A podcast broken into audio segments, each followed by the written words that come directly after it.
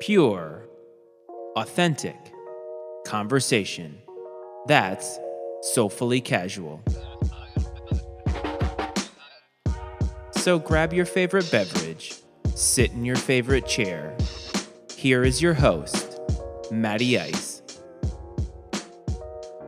Everyone. Welcome back to the Soulfully Casual podcast hosted by Matty Ice. And this is, of course, your host, Matty Ice. This is a Matty Ice Media Network production. I hope everybody had a great weekend a little bit delayed in getting content out to you. I just didn't feel like doing this on Sunday. Sometimes you need a little bit of a rest. And so a day late, but never a dollar short here at the Soulfully Casual podcast. That's at least the idea and that's at least the motto. So, what do we have to do before we get started today? First of all, connect with the show. Instagram, Soulfully Casual Podcast. That is the handle. Course, hit me up on Twitter at Matty Ice Media is the handle. I generally tend to be more available there and easier to get a hold of. And of course, visit www.mattyicemedia.com for all of your Matty Ice Media podcasting needs. We are looking to add some talent to the website. We're looking to add some other perspectives to the show. We obviously have a male dominated platform right now.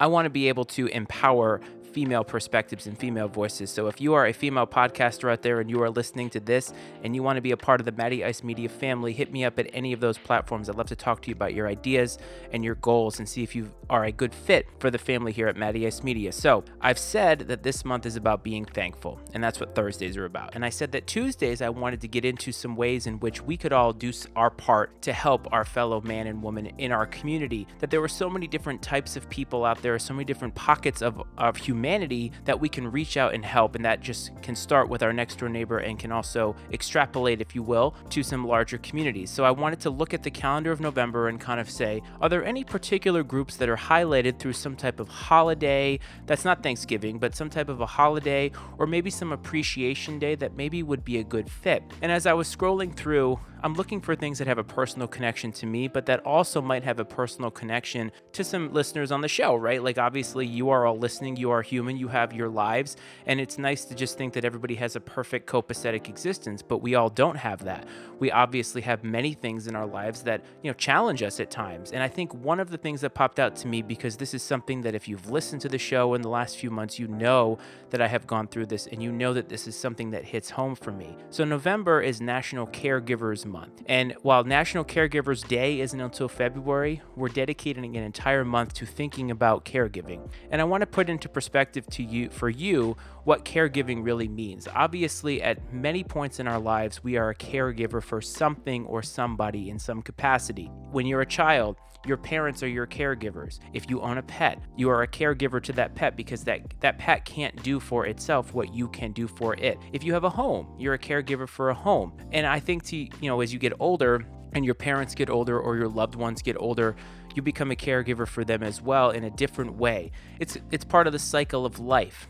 And as you know, my mom was a or was battling cancer and in need of a lot of caregivers. And my family really stepped up to the plate, not once, but twice. And while I wasn't able to be there either of those times, I was a caregiver for my mom in a little bit of a different sense, in that we had an emotional connection with her, being able to Skype with her, FaceTime with her so that she could talk to James and talk to her grandson, even though she was going through so much. And I wanted to talk about the idea of caregiving because I think when we're younger, where I am in my life, if you have both parents that are alive, or even if you don't, even if one of your parents has deceased, you know, early in this life or in your life, I should say, um, you don't really haven't really gotten to the point, I guess, of caregiving this idea of caregiving, but many people have gotten there at younger points in their life or really when they're older. So if you look at the statistics, uh, it's generally older people who are caregivers, and I mean people in their 50s and 60s. And why is that? Because their parents are older or their loved one is older, and that just makes a whole hell of a lot of sense. It's also very much skewed toward females, and I think that is because men, while problem solvers, aren't really there when you when you truly need them for something emotional. And caregiving is a truly emotional event. It is not something or a job that you can just do and check the box. And there are 90 million Americans that are caring for loved ones in this country. That's a lot of people. Think about that. We just did the census, and there's something like 300 million people or 315 million people living in this country.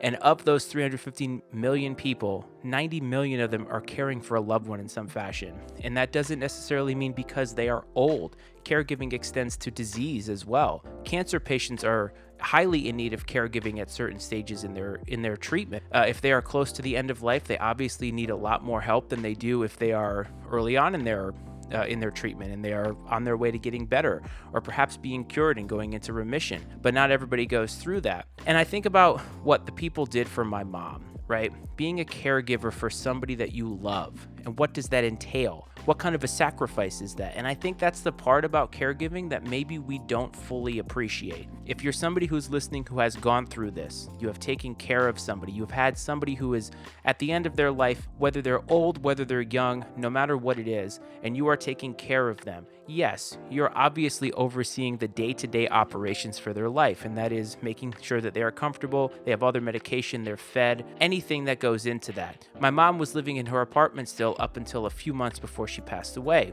She wasn't very functional while she was living in her apartment, but she was living there nonetheless.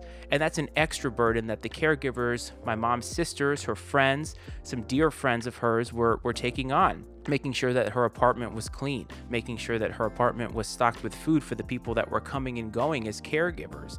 Like there's so many little things that caregivers do, especially if they are caring for somebody that's not in their own home, that kind of go unnoticed because we take those things for granted in our own lives. Think about all the times that we clean a bathroom, for instance, or a kitchen, or go grocery shopping. All those things are taken for granted because we always just do them out of necessity. And what's the other thing that we take for granted?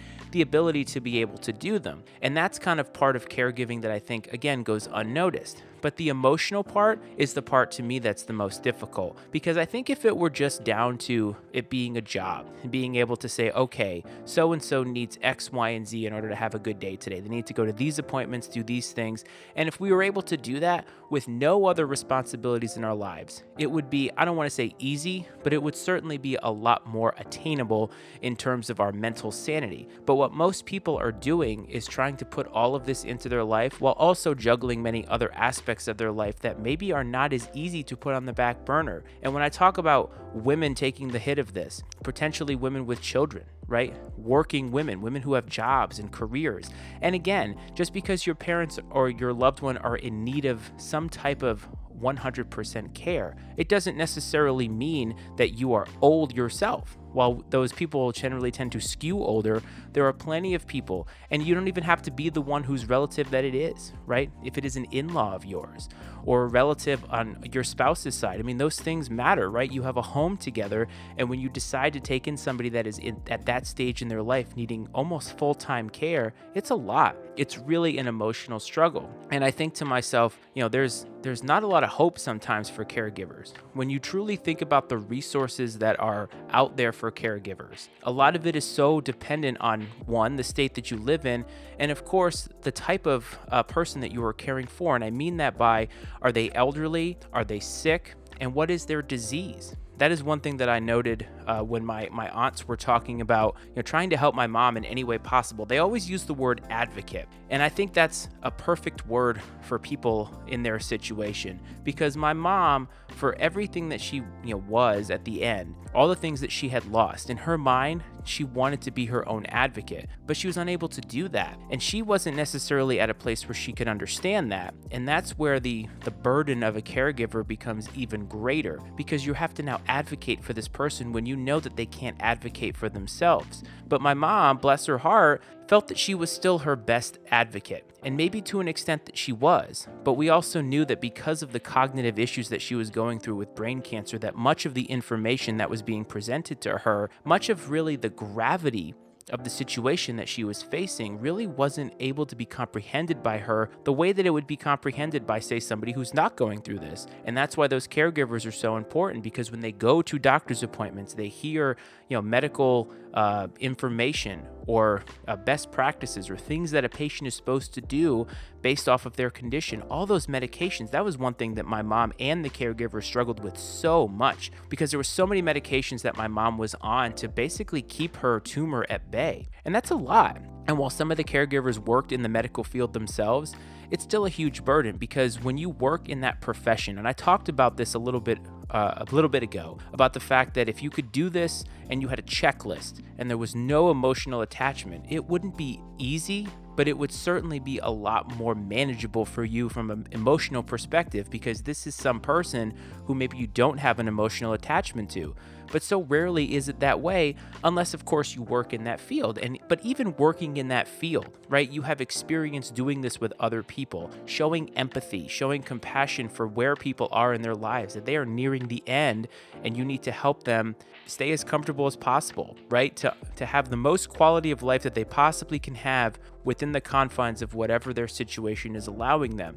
But as soon as you make that a family member or as soon as you make that a loved one, that's all out the door. It's really difficult to compartmentalize and separate the familial or the friend relationship from your, your profession because you're not doing this as a profession. You're not getting paid to do this. And I think that's one part of it. When I thought about everything going on with caregiving, I thought about the lack of resources that there are for people who are in these situations. It's really important that we understand that resources are available to us, but also understand how difficult resources can be to be attained depending on whatever it is that you are looking for. And I think about people who are going through an illness. So let's take cancer for an example because I think there's a, a very easy um, dichotomy that exists between the different types of cancers and the types of resources. And when I say resources, I don't mean information necessarily. I'm talking about dollars. I'm talking about real, tangible benefits that can be applied to somebody is who is in need, and that's not just the patient. That's also the caregiver as well. I also think that there's really two different avenues that we're talking about when it comes to resources. I think obviously there are material aspects like meals, clothing, possibly rides to appointments if that person can't get an advocate to take them. I mean, my mom was very, very lucky that she had people in her life who had a flexible schedule who could actually kind of, you know, rearrange their lives and, and work lives to be able to take her. And that's an amazing thing. Like, that's not something that I take for granted whatsoever. You know, I would have been in an advantageous position to do that had we not lived nine hours away because of the fact that I work from home predominantly right now. So that is an adv, you know, that's an advantage that I would have had that maybe a lot of people people don't have. And when we talk about meals, so when my mom was, you know, still at home, uh, she had a meal service that was a local a local couple that basically made meals for people in her situation. And the meals weren't just for my mom; they were for the caregivers as well because they were servings of four, I think. And that's main, and that's a huge thing. When the people that went over to take care of my mom would go over there, they would go over there after having a full day and having to then cook dinner and do all of that. I mean, that's a huge burden. It's a huge ask. And when I use the word burden, I don't mean that the person that is in need of care is necessarily putting a burden on somebody else. It's just that there is a lot that you need to do, both physically and emotionally, to be able to care give for somebody on a full time basis or a near full time basis. And so the little things that can be taken care of are a huge stress relief when it comes to that particular situation. And I think the other thing for the caregivers and the patients as well is the mental health aspect of it. That part I don't think has really been tapped into to the point that we could have up until now.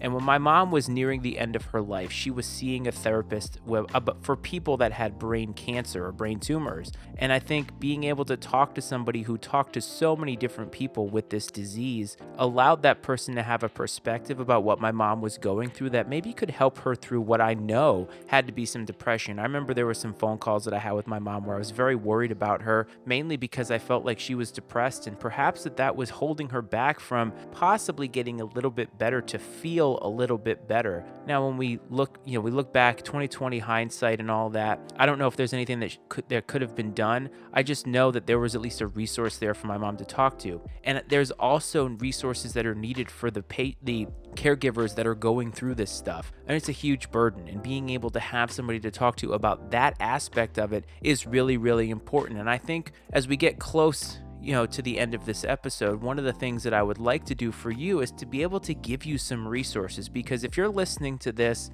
and you are somebody who is taking care of, let's say, a glioblastoma patient, right, there's not a lot of resources for you. And I said that cancer was a good uh, example mainly because you can see the dichotomy. So if you have a, a rare cancer, let's say, a glioblastoma, perhaps a blood cancer or something like that. Perhaps if you go out to look for resources, look for agencies or charities that can help you. Uh, just anything that can give you some information on where to go. It's sparse. My aunt went through that. I mean, I remembered her texting and, and posting on Facebook, uh, talking about how little resources that there were and how difficult it was to find those resources.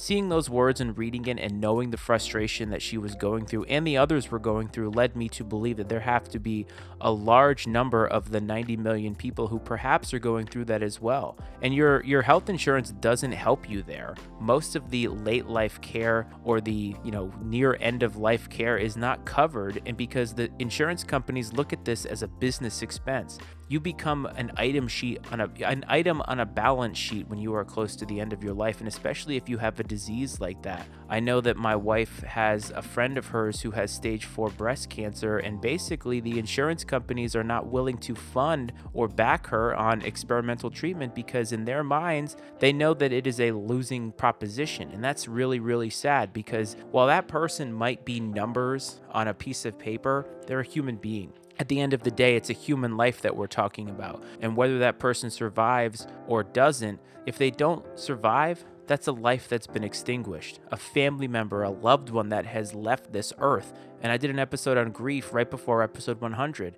Grief is such a hard thing to go through, and to just think of somebody as a number on a binary sheet is just wrong. And again, I understand it, it's the paradigm that we live in right now. But what I want to focus on is the fact that while there may not be resources for every single person who's going through this, like if you know you're somebody with breast cancer, there are tons of resources out there. And I think in some ways, perhaps we have prioritized the different types of cancer just due to the just due to the exposure of it. Like breast cancer is more popular and prevalent, so we have have we put more resources toward it and I can understand that. So if you're looking for ways in which you can help, right? Or that you can get people to help like you know somebody. The first thing I think you need to do is check out the Family Caregiver Alliance and that is at caregiver.org. That's a great resource. When I went to their page, they are sort of like a one-stop shop for people who are in a position of a caregiver and who just need a place to start. Uh, they have a an 800 number which is 1-800-445-8106 and all this information will be in the description of the episode. So if you want to check it out, it will be there as well.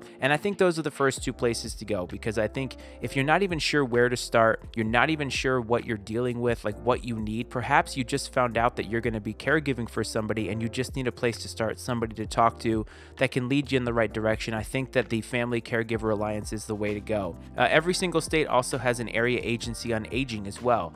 And this is where you can find federally supported programs because while each state has their own types of programs, there are obviously federal programs programs that can help you along the way as well. I think they're a little bit more difficult to get because I think the burden of entry is a little bit higher, but at least you know what you have and at least you know that there are avenues that you can explore because as my stepmother would say, you can't get what you don't ask for. So there's that. If you are caring for somebody who is in, in, you know as elderly and is at the end of their life the american elder care research organization which looks into medicaid and non-medicaid programs. Uh, medicaid is something that is heavily leaned on at this stage of life mainly because it covers a lot of different programs that can severely benefit somebody in that position both the patient or the person and the caregivers as well. And i think that's another great resource because while we think about caregiving as it relates to older people and that's a definitely a huge pocket of it obviously there's there's there's the disease aspect of it as well. So I think that it's important to cover all bases, and I think that these resources do that. And if you're looking for disease-specific organizations like Cancer Care, there's plenty of those to go around. And this is what I was talking about when it comes to the dichotomy of resources for different diseases. When you look at how many resources there are for breast cancer, there are a dime a dozen in a lot of ways. And while that's not necessarily a bad thing, if you are talking about some rare disease or some rare form of cancer, it may be difficult to find more disease specific uh, resources for that, but it's something to look into, and Google is obviously a wonderful resource. Uh, definitely, if you're looking to find out what your benefits are or what benefits may be available to you, check out the Benefits Checkup, which is benefitscheckup.org. And lastly, you can check out the Elder Care Locator, which can be found at eldercare.acl.gov.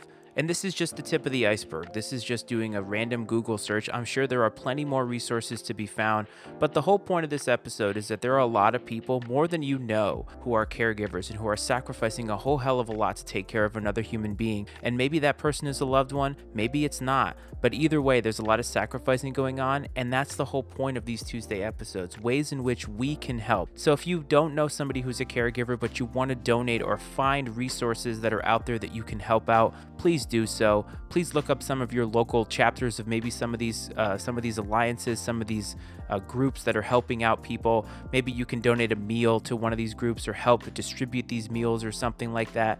It's just another way that you can give back, and that's the whole point of November, and that is the whole point of this Tuesday episode. So, uh, do you know a caregiver? Let me know. Hook up with me on any of the methods that I've laid out on the top of the show. I'd love to know because if you are, God bless you. It's a hard job, and I know that one day I will have to do it, um, and it's just a, a, passage of life in a lot of ways, and it is something that is a selfless act in many ways that is not rewarded.